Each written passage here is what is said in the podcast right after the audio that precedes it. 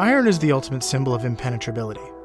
In fact, an old naval vessel called the USS Constitution was nicknamed Old Ironsides in an Oliver Wendell Holmes poem because cannonballs were said to bounce off the ship's hull. But is iron a defense mechanism that's unique to humans? For a long time, we thought it was. But there's a deep sea extremophile that makes a home out of volcanoes and wears a suit of armor to bed.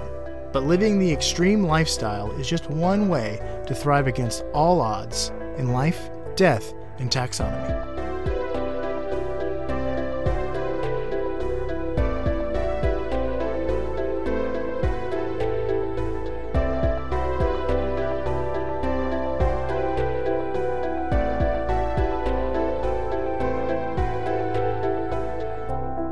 Welcome to Life, Death, and Taxonomy. It's your 30 minutes of interesting animal information. I'm Joe. And I'm surprised you didn't say welcome back. A little bit taken. A ta- I'm I'm taken aback. I, and I think I speak for everyone.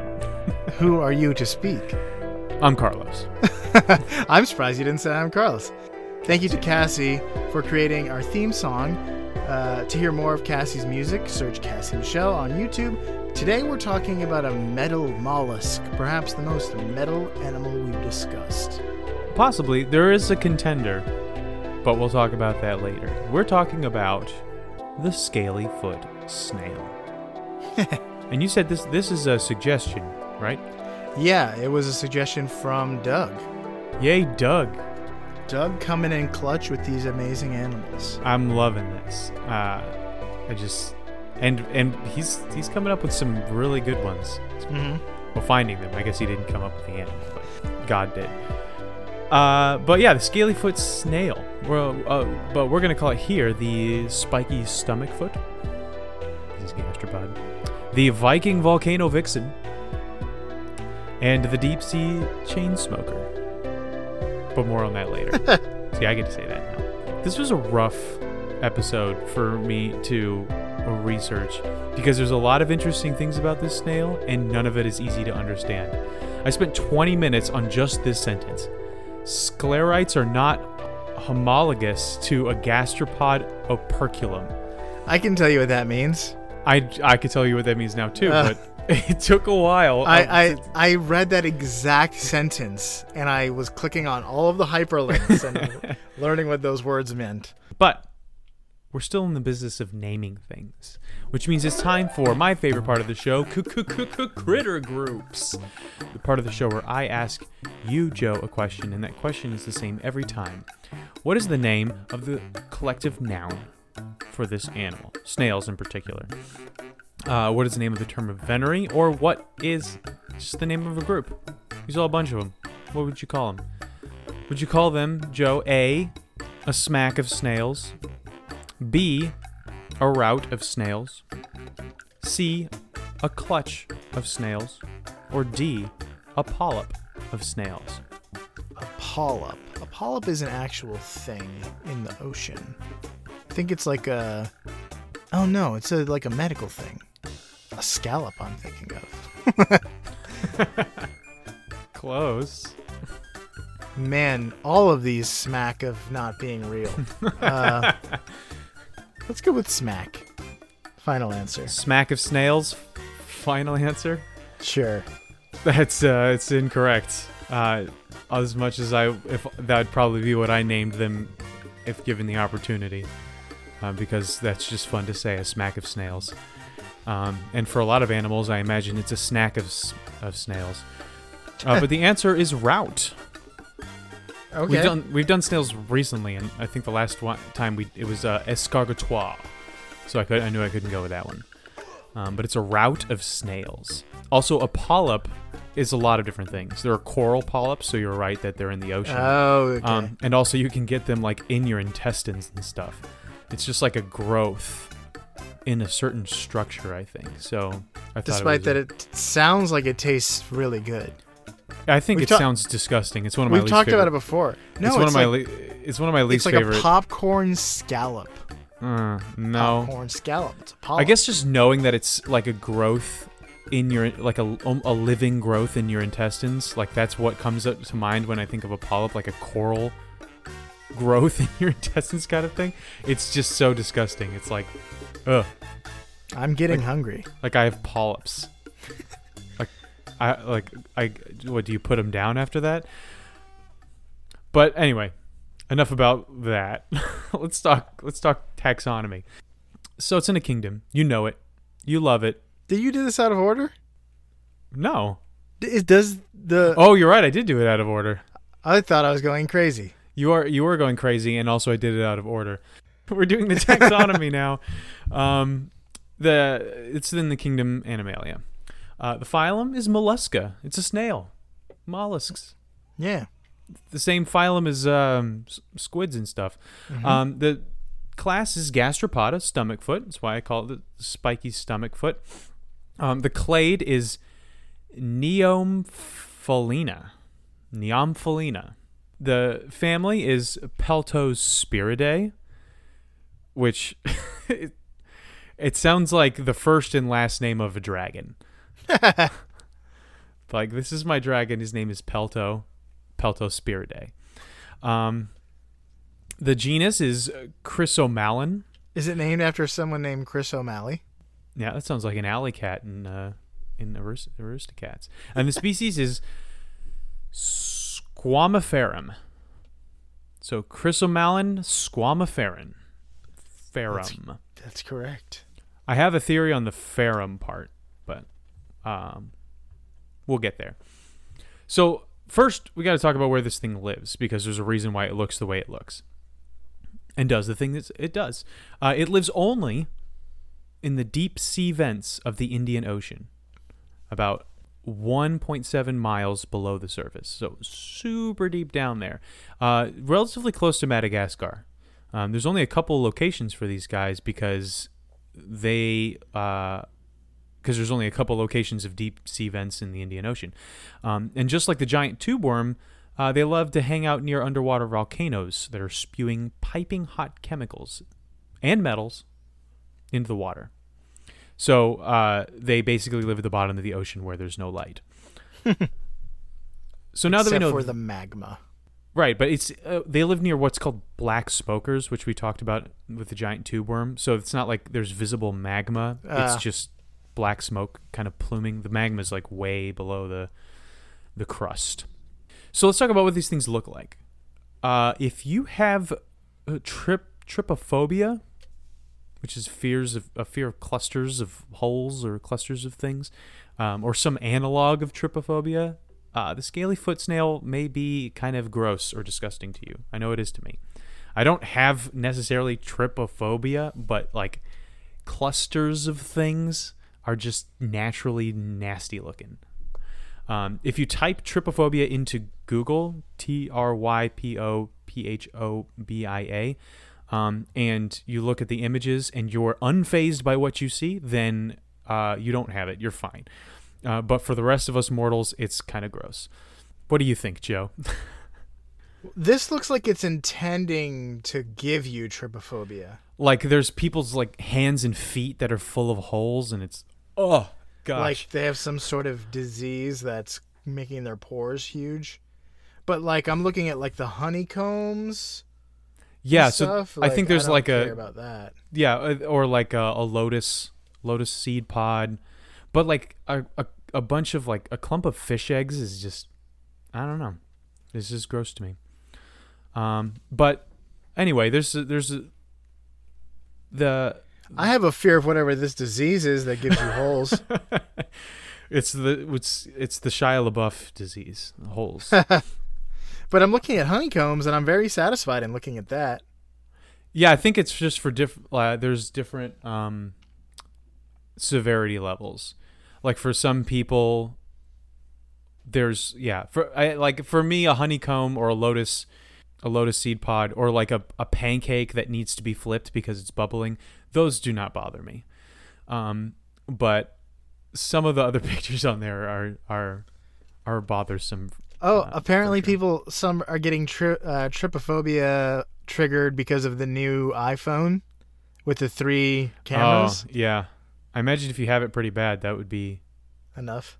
yeah enough so that's the that's that's the craziest thing about this this snail is that it has uh scales all over its foot. Mm-hmm.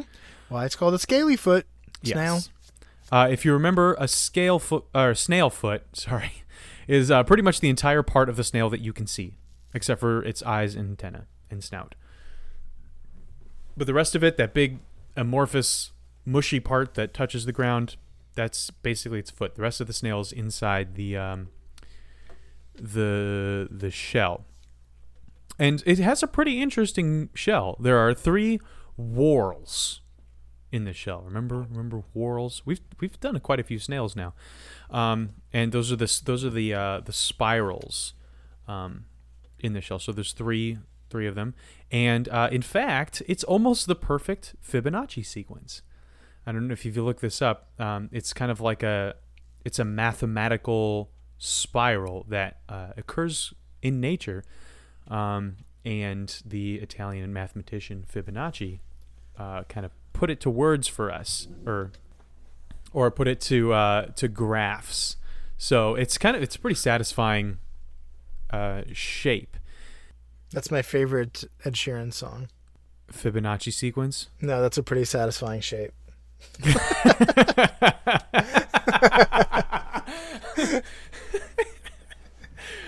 it's very chill of him. Uh, it's, it's not this.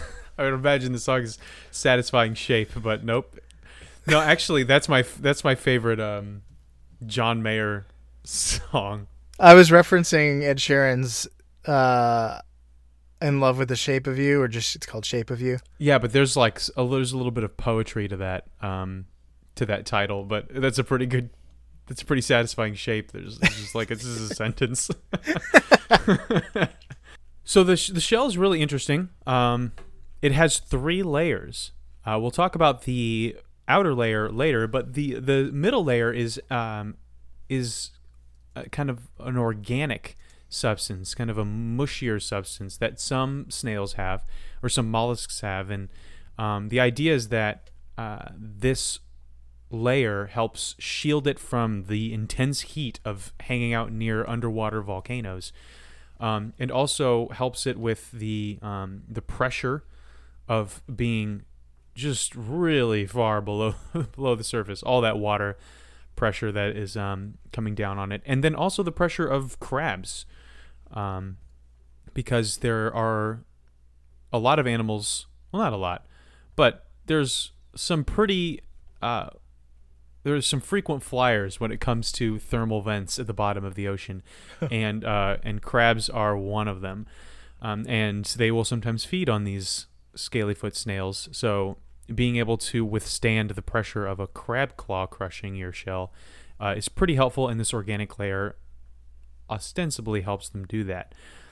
Um, and then the uh, innermost layer is made of uh, aragonite, which is pretty common in, in mollusk shells. Um, but getting back to the scales on its foot, um, it's the, because this is a pretty marked aspect of its uh, of of its description. Uh, it's it's covered in these uh, hundreds of overlapping sharp-ish scales, kind of like a pangolin esque, you know, kind of like a pine cone, and they're. We'll talk about what they're made of later, but um, it's kind of like our friend the chiton, chitin. What did we decide on that? Chitin. Chitin. I mean, no, not not the material, the animal, the with the magnetic teeth. We'll go with chitin. Um, it's it all the the chiton also has uh, these scales covering its body. Uh, the scales are called sclerites, which is what I mentioned earlier in that difficult to understand sentence. Um, but the the chiton in the in this the scalyfoot snail are not related outside of being mollusks. Um, but this also helps them withstand the heat uh, and pressure of being at the bottom of the ocean next to a volcano. Uh, the scalyfoot snail also has no eyes or tentacles. Uh, it doesn't need eyes because, again, it lives at the bottom of the ocean. There's no light down there. Um, and it also can't withdraw entirely into its shell, probably owing to the fact that uh, it is is covered in Covered like in scale ar- armored scales, yes. But you know, you, we've got the giant tube worm probably next to it. You've got these crabs, and you've got this snail. But is the snail bigger than the tube worms, or bigger than the crab, or can it hold its own? Well, there's really only one way to find out. Mm, is there?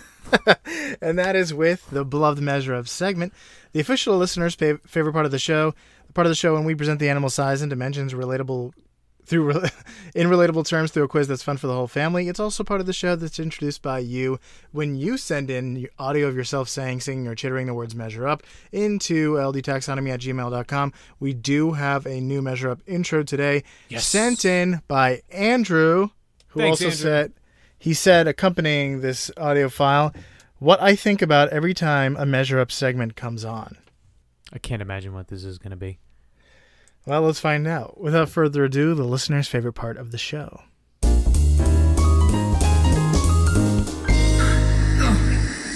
The numbers. What are they saying? Measure up. What did, I Did you- just hear? I think it said the numbers. What are they saying? What is it from? I don't know, but it, it's very indicative of uh, your your attitude in measure up sometimes, Yeah, and probably Andrew's. I, I, I, I do have a friend on that front. Thank you, Andrew. Uh, well, without without uh, delaying any longer, let's get into the numbers. Let's talk about max shell width. They're about 45.5 millimeters or 1.79 inches. The average is about 32 millimeters, but let's talk 45 and a half. How many large scaly foot snail shells go into the amount of rainfall produced by the super cyclonic storm Gonu in 2007? I like how the, the storm sounds like a kaiju's name. Sounds like an enemy of Grainol Godzilla. or whatever. What'd you say? Gon- Gonu. Gonu? Yeah, that sounds like a cosmic entity that Thor has to battle. Here's a hint. The super cyclonic storm Gonu was the strongest cyclone uh, that the Arabian Sea had ever seen. This area of the ocean usually doesn't get large storms because of the dry air coming off of the Arabian Peninsula. Yeah, that must have been crazy. Rainfall. You're See, I- lucky. I was looking for the length in miles, how how far it was across. The storm. Yeah, but I couldn't find it. That might have been easier because I have a better idea of how far acro- uh, storms are in size than I do rainfall. Rainfall is typically measured in inches. I'll give you that. I do, I do know that. But like, is ten inches a lot? It seems like a lot. We'll say twenty inches. If the gra- yeah, okay, twenty inches. And what is one point five inches for this this little guy? 1.79. One point seven. Well, that doesn't make that doesn't make things easier. Um, time for calculator math. Eleven point one seven three one eight four four. Final I'm answer? rounding. Yes. The correct answer is 13.4 shells. Whoa, that was close. The storm dumped 610 millimeters or 24 inches of rain What? and reached wind Nice. speeds of up to 270 kilometers per hour or 165 miles per hour. Those are some fast winds. They are. Uh, let's talk about living depth, where they live in the ocean and how far down. They live about uh, near these vents, which are 2,780 meters or 1.73 miles in depth. One point seventy three. Yeah, I think I even said that earlier. So, how many ant hills made by wood ant, the wood ant species Formica aquilonia go into the living depth of a scaly foot snail? Living depth sounds like a potion in Harry Potter. Uh, here's a hint. Wood ants are known to build complex nests in coniferous forests of Asia and Europe. Wait, so the depth of their nest? No, the height of their nest. Oh, the into the depth height. of the. so Yeah, from, the, ground to the top. Yeah, if you were standing next to it, how tall would it be compared to you? Okay, I'm imagining that's about two feet. So, 1.74 miles is 9,187 feet. And I said two feet, so we're going to divide it by two. I'm going to say 4,593. 4,593 ant hill heights go into the depth of the where the uh, scalyfoot snail lives. I'm starting to empathize with Andrew. I mean, I always have, but like, what the numbers, Joe? What do they mean? You know what they mean. And is that your final answer? Yes, four four five nine three. The correct answer is 1,141.8 hills. The wood ant can build nests that reach eight feet high. What? That's a, like a like an anthill that can fall on top of you. Yeah, I would not want to like. Hey, let me. I'm I'm hiking in the woods. Let me go up on that hill to get uh, a better view of the land. Whoops! I'm sinking down to a red ant pile, and I'm not having fun. Oh, I'm seeing this, and it is. It's a it's a big it's a great big pile of nope, because these do look like hills that you could just go stand on, and you're like oh, and then suddenly you're um you're facing the worst one of the worst fates imaginable. Indiana Jones 4 style. yeah, goodness, uh, I wouldn't recommend that movie to anyone. Um, and that scene is part of it. Uh, you got any fast facts before we get into the major fact?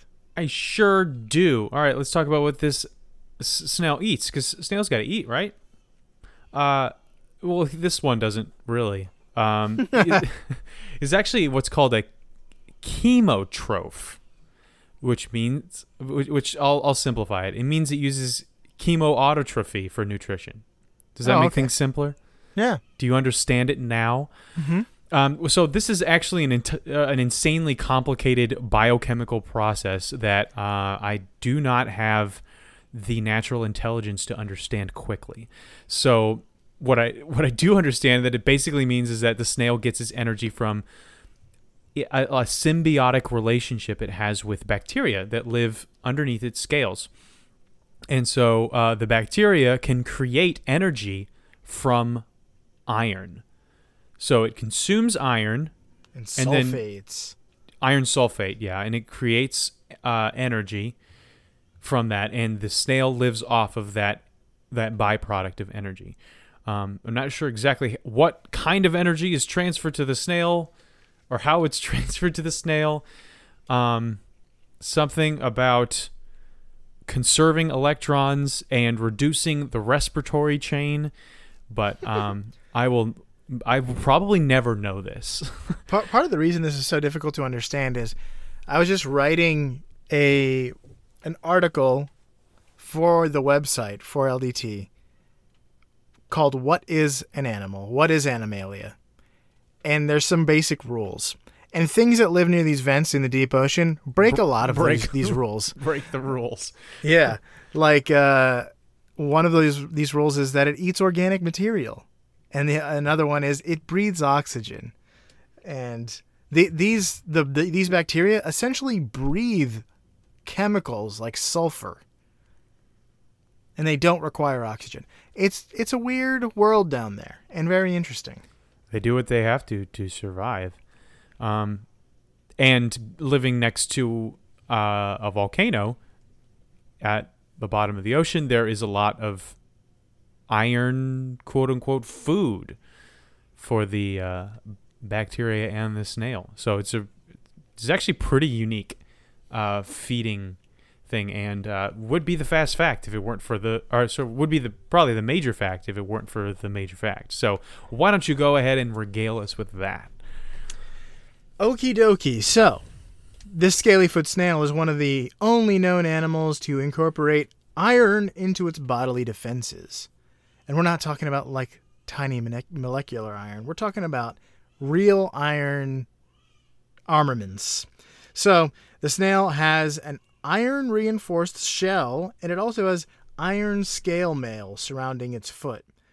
Uh, those those like little scales you were talking about, they're reinforced with iron too. So, uh, the foot, by the way, is the part of the body that comes out of the shell to help get around. In this particular case, it doesn't even go all the way inside the shell.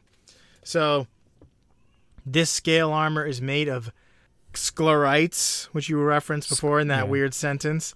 Uh, which it just ref- it's a word that refers to hardened body parts that aren't related to vertebrate, bone, or teeth. So these sclerites are made of iron sulfides like greigite and pyrite, also known as fool's gold. So Yeah. if you've ever been like held like a chunk of what looks like gold and then somebody tells you it's fool's gold, that's pyrite. Basically, if you've ever gone into uh, any anything that's calling itself an old timey general store or a Cracker Barrel or something like that, and there's little like shiny rocks, yeah. it's f- and that you can buy for ten cents, it's fool's gold. Yeah. But you ain't no fool, you know it's pyrite now. So these metals surround epithelial tissue, which Mhm. is the kind of tissue uh, around your organs and the top layer of your skin. It's just one of the many types of tissue, just like muscle tissue and stuff like that. So uh, this hardened armor is most likely uh, it most likely provides more protection than a typical chitinous or chitinous shell. Uh, and like you mentioned, there's there's lots of little pinchy boys surrounding them. So Those it's good to pinchy boys It's can't it's can't get away have. from them. You are a snail. So iron is more durable and less brittle than chitin and other organic materials. So it's nice to have an iron coating. But how could how could it do that? A. And why doesn't everyone do that? B. So, first of all, too much heavy metal in an organic body can be toxic. In humans, high iron levels in your blood is called hemochromatosis, and it can cause liver disease and heart problems. and also, lots of heavy metal means you are angsty. However, the snails have been found around three thermonuclear vents, only three thermonuclear vents in the Indian Ocean. Not, mm-hmm. a- and two, only two of them spew out high levels of iron. So the ones around the third thermonuclear vent do not have these iron armaments. Really? So only around the two iron vents do these snails have this iron sulfide in their scales and shell.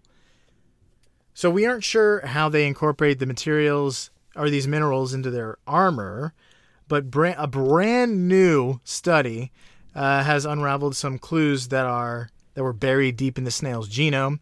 A study in Hong Kong was published in April of 2020 this year, and they said, and here's here's a doozy of a sentence.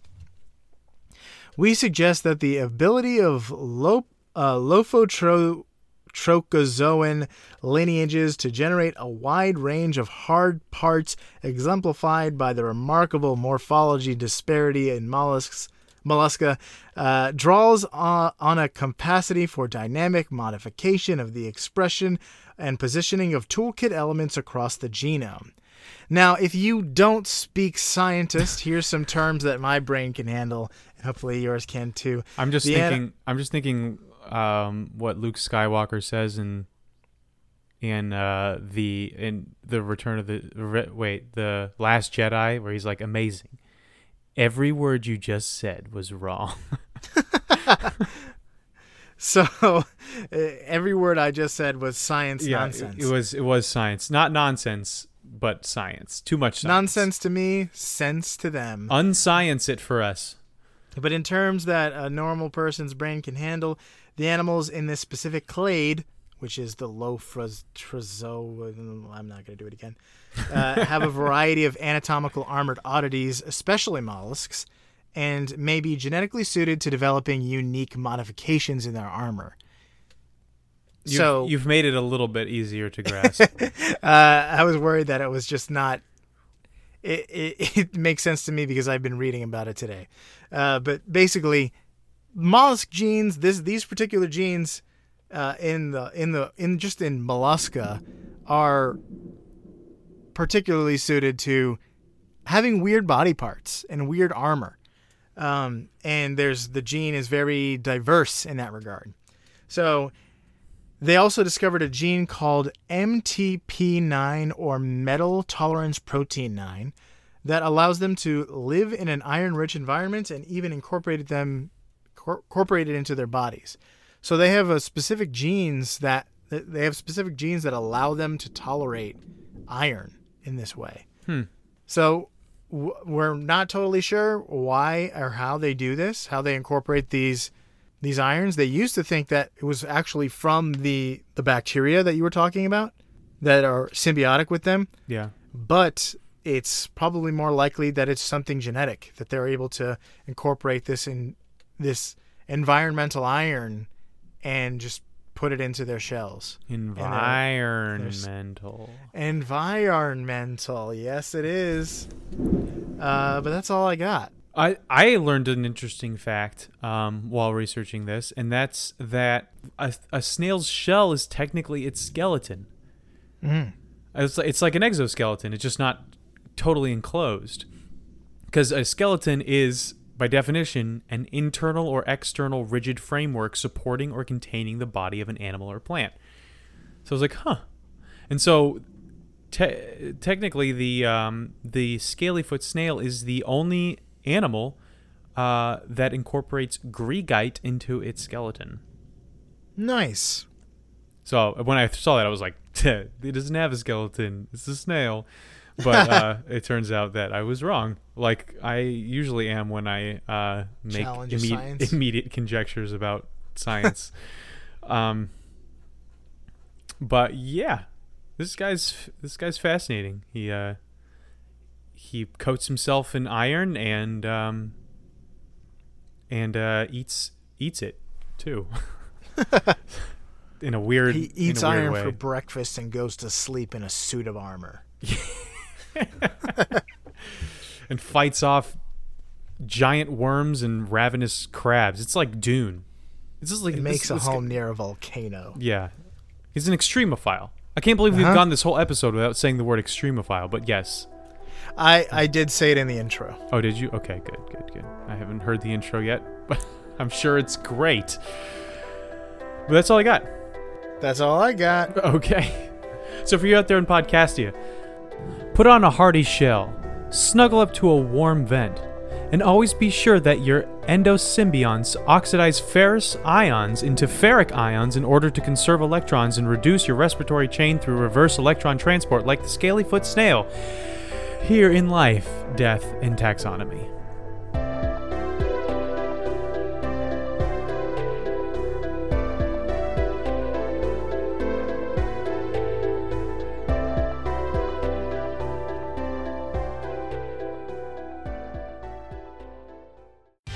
Life, Death, and Taxonomy is my favorite in the world podcast.